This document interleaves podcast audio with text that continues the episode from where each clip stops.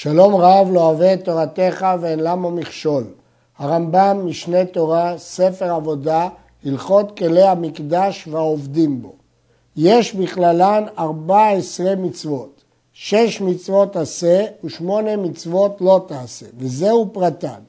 לעשות שמן המשחה, שלא לעשות כמוהו, שלא לסוך ממנו, שלא לעשות כמתכונת הקטורת, שלא להקטיר על מזבח הזהב חוץ מן הקטורת, לשאת הארון על הכתף, שלא יסורו הבדים ממנו, שיעבוד הלוי במקדש, שלא יעשה אחד במלאכת חברו במקדש, לקדש הכהן לעבודה, שיהיו כל המשמרות שוות ברגלים, ללבוש בגדי כהונה לעבודה, שלא ייקרע המעיל, שלא ייזך החושן מעל האפוד, ובאו מצוות אלו בפרקים אלו. פרק ראשון, מצוות עשה לעשות שמן המשחה שיהיה מוכן לדברים שצריכים משיכה בו, שנאמר ועשית אותו שמן משחת קודש. לכן הרמב"ם פוסק שזאת מצוות עשה לעשות שמן המשחה. יש להעיר שהרמב"ם בהמשך יגיד שהמצווה הזאת עשה אותה משה ולא עשו יותר שמן, זה יהיה לי לדורותם. לכאורה קשה, אז אם כן זה לא מצווה לדורות, לא נכון, זאת כן מצווה לדורות. יש מצווה לעשות שמן המשחה, אלא שאם נשאר מהשמן הקודם לא צריך לעשות חדש, אבל תאורטית אם לא היה נשאר שמן הקודם, אם היה נגמר, היו עושים חדש. לכן זה מצווה לדורות לעשות שמן המשחה. זה שבמקרה נשאר מהשמן של משה, זה לא פוסל. וככה עשהו משה רבנו במדבר. לקח מן המור והקינמון והקידה מכל אחד משלושתן 500 שקל בשקל הקודש, ומקנה הבושם חמישים ומאתיים. וזה שנאמר בתורה וקינמון בסם מחציתו חמישים ומאתיים, והרי אמרנו שקינמון זה חמש מאות, מחציתו חמישים ומאתיים, ששוקלים אותו בשני פעמים חמישים ומאתיים בכל פעם. למה? כדי להרוויח את ההכרח שכששוקלים מכריעים קצת יותר. לכן כששוקלים פעמיים זה יוצא קצת יותר. ושחק כל אחד ואחד לבדו. בהמשך נלמד מה הם המינים האלה. אבל הרמב"ם אומר ששוחק כל אחד אחד לבדו. אין לזה מקור מפורש שצריך לשחוק כל אחד לבדו. אה, יש שלמדו את זה מהמילים בד בבד יהיה, כך אומר הכסף משנה, או פשוט כי אז זה מעורב יותר טוב כששוחקים כל אחד לבדו. וערב הכל, לומדים את זה מזה שכתוב ממולח, מעורב, ושרה אותם במים זכים ומתוקים עד שיצא כל כוחם במים, ונתן על המים שמן זית הין, והוא 12 לוג, כל לוג ארבע רביעיות. עכשיו הוא שם את השמן על המים שקלטו את הבשמים, ובישל הכל על האש עד שעבדו המים, ונשאר השמן, והניחו בכלי לדורות. נשים לב, העובדה שהרמב"ם אומר לשרות במים היא מחלוקת תנאים, וכך פוסק הרמב"ם וכל הפוסקים פסקו כך. אבל מה שאומר הרמב"ם שצריך אחר כך לאדות את המים ולהשאיר רק את השמן, זה לא מפורש. יש שמפרשים שלוקחים, מקפחים, דהיינו לוקחים את השמן מעל המים, אבל הרמב"ם אומר כך דרך רוקח מרקחת מעשה רוקח, כך הוא מעשה רוקח, להדות את המים ואז נשאר השמן מבוסם. המור, עכשיו הרמב"ם מזהה את המינים. המור הוא אדם הצרור בחיה שבהודו. רב סעדיה גאון אומר שהחיה הזאת היא חיה טהורה. הידוע לכל שמתבשמים בו בני האדם בכל מקום. זאת בלוטה שנמצאת בחיה בהודו, היא מתחככת באילן, הבלוטה הזאת נופלת והיא מלאה אה, מהשמן הזה, מהבושם הזה. הרעב"ד מערער על זה ואומר איך יעלה על הדעת שיביאו מין חיה, הרעב"ד טוען אולי טמאה, להביא אותו למקדש, של הרעב"ד והרמב"ן על התורה מפרשים שהוא מין עשב או מין אילן שיכול נודף ועליו נאמר אריתי מורי, שאורים את המור. ולכן ההר נקרא הר המוריה כי שם הוא צמח. אבל המור בלשון בני אדם זה עמוס כזה שבעלותה של חיה שבהודו כדברי הרמב"ם. הרמב"ם לא ראה חיסרון להביא את זה לבית המקדש, הואיל זה כבר נשתנה ולכן אפשר לקבל את זה לקודש כי זה נשתנה מצורת דם, נעשה כעפר בעלמא והוא בושם, מריח, ריח טוב ביותר. הקינמון הוא העץ הבא מאי הודו שריחו טוב ומתגמרים בו בני אדם. קינמון, הרמב"ם הכיר אותו ואומר שהוא בא מהודו וממנו מתגמרים בני אדם. הקידה היא הקושט וקנה בושם הם הקנים הדקים כתבן האדומים הבאים מאי הודו ורחם טוב והם ממיני בשמים שנותנים אותו הרופאים בצורי. לכן הרמב"ם זיהה את כל המינים של שמן המשחה.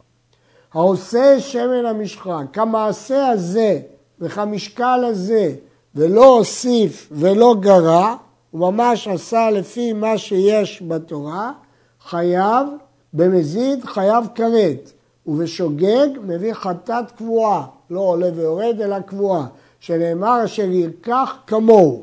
מי שרוקח באותה מתכונת, באותם משקלים, הוא חייב כרת במזיד ושוגג חטאת, והוא בתנאי שיעשהו אותו להימשך בו.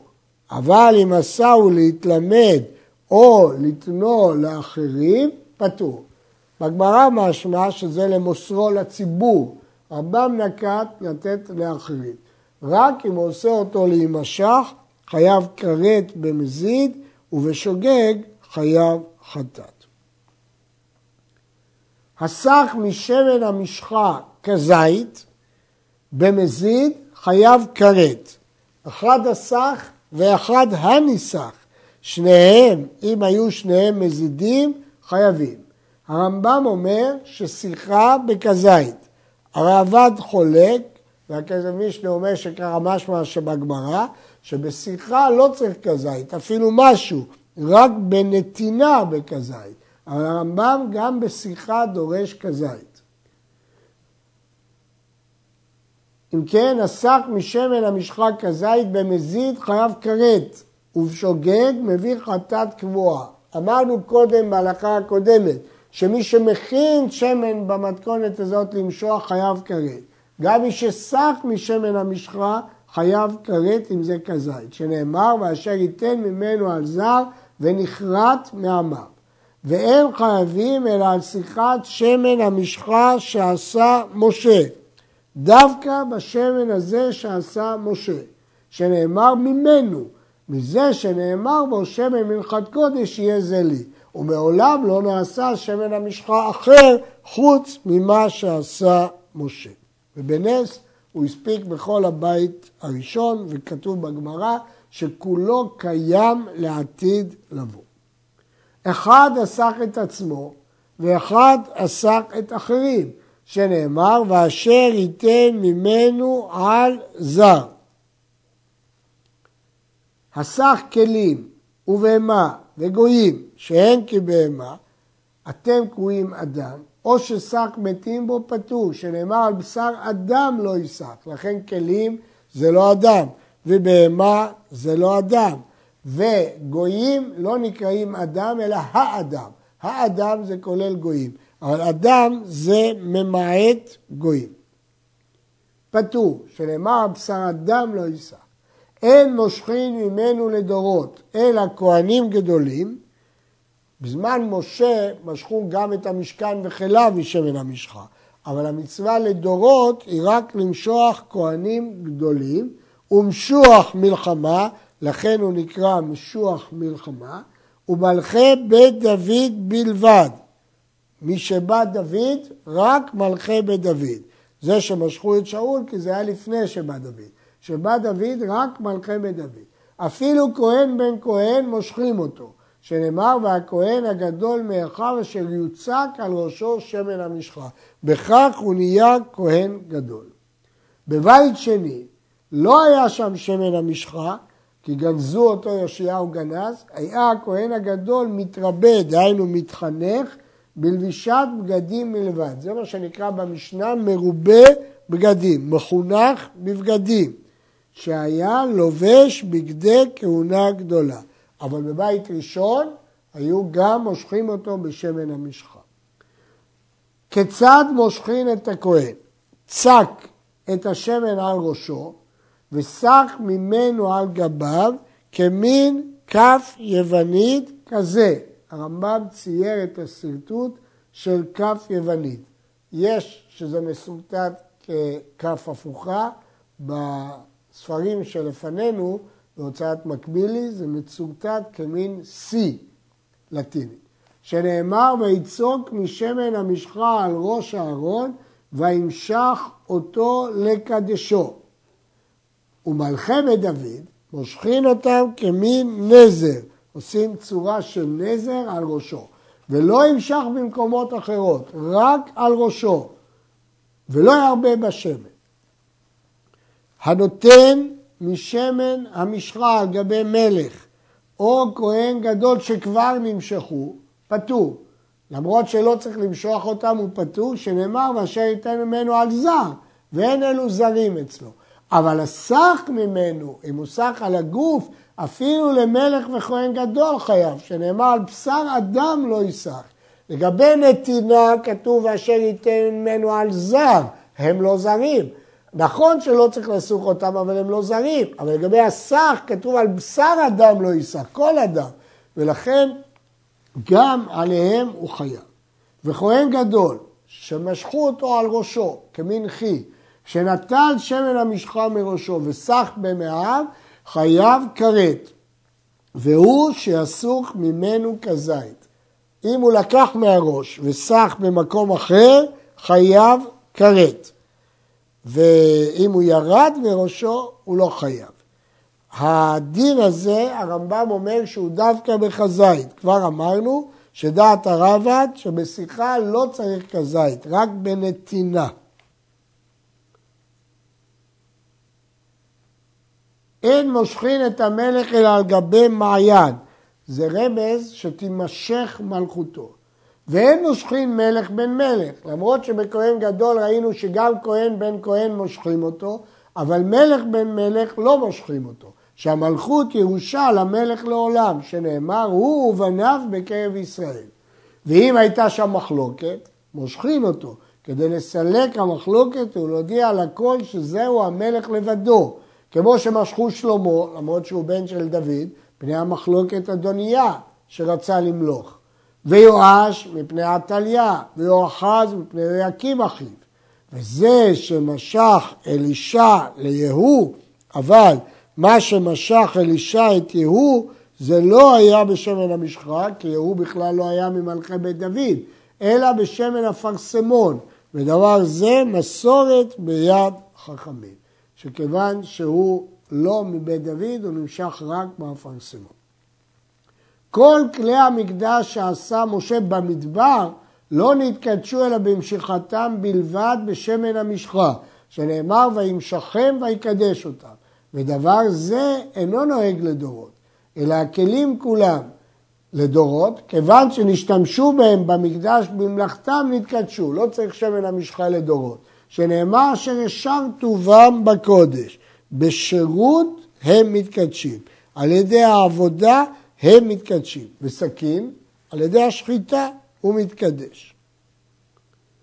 הכפות והקערות שמקבלים בהן המנחות, וכן מזרקות שמקבלים בהם אדם, ושאר כלי השרת כולם של כסף ושל זהב היו. ומותר לעשותם של שאר מתכות כמו שביארנו, וכולם מתקדשים במלאכתם. ואם נשברו, מתיך אותם ועושה אותם כלי אחר, ואין קדושתם מסתלקת והם לעולם. לא צריך שוב לקדש אותם.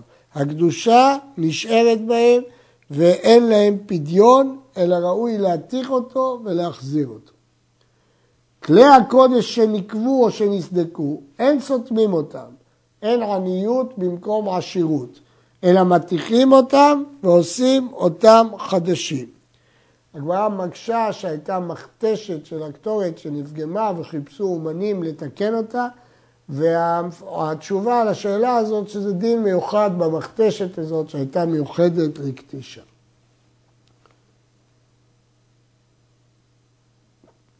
סכין שנשמט מן הניצב או שנפגם, אין מחזירים אותו ולא משחיזים אותו, אלא גוזים אותם בצד ההיכל בין הקודש והאולם לדרום. המשנה קוראת לזה בית החליפות, ששם גונזים את הסכינים, ועושים אחרים, שאין עניות במקום עשירות. המפרשים מסבירים שהכוונה בפגימה גדולה שהתיקון עיקר, אבל סכין של שחיטה שיש פגמים קטנים וכל הזמן צריך להשחיז אותה, לא מסתבר שיעשו אחרת כל פעם, כך אומרים המפרשים, אבל הרמב"ם לא חילק. שתי מידות של יבש היו במקדש, עיסרון וחצי עיסרון, כדי למדוד את המנחות. היו שתי מידות. העיסרון למנחות וחצי העיסרון לחלוק בו מנחת כהן גדול שבכל יום, שהיו מקריבים מחצה בבוקר ומחצה בין הארבעים בחביתי כהן גדול, כמו שהרמב"ם יפרש לקמן. ושבע מידות של לך היו שם, הין וחצי הין ושלישית ההין ורביעית ההין ולוג וחצי לוג ורביעית. ולמה היו חצי ההין ורביעית ההין ושלישית ההין? למדידת הנסכים שבזבחים. חצי ההין יין לפר, שלישית ההין לעיל, רביעית לכבש יין, כפי שמפורש בתורה. ולוג, למדידת שמן המנחות. בלוג היו מודדים לכל המנחות.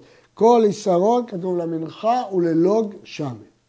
וחצי לוג, למדידת שמן לכל נר מנרות המנורה. צריך שיתקדש השמן בכלי, היו נותנים חצי לוג לכל נר, בין בלילות הארוכים, בין בלילות הקצרים, היו מספיקים לכל הלילה.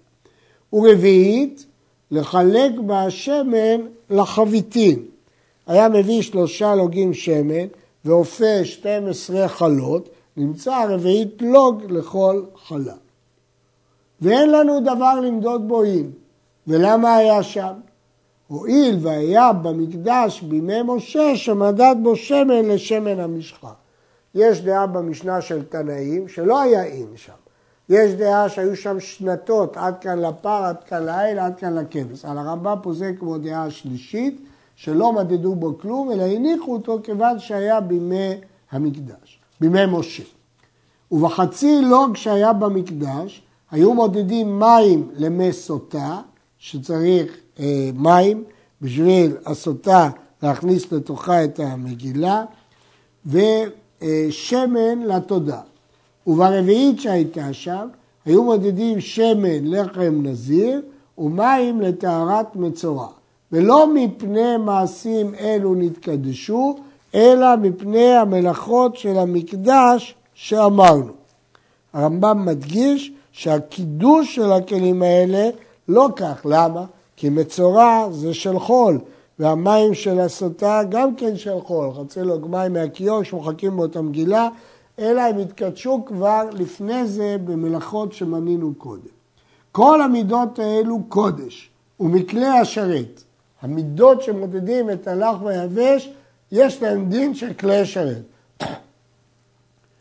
אלא שמידות הלך נמשכו מבפנים ומבחוץ, וכלי היבש לא נמשכו אלא מבפנים. לפיכך, ברוצי מידות הלך, דהיינו מה שמתפשט כלפי חוץ, קודש, כי גם הצד החיצוני קדוש.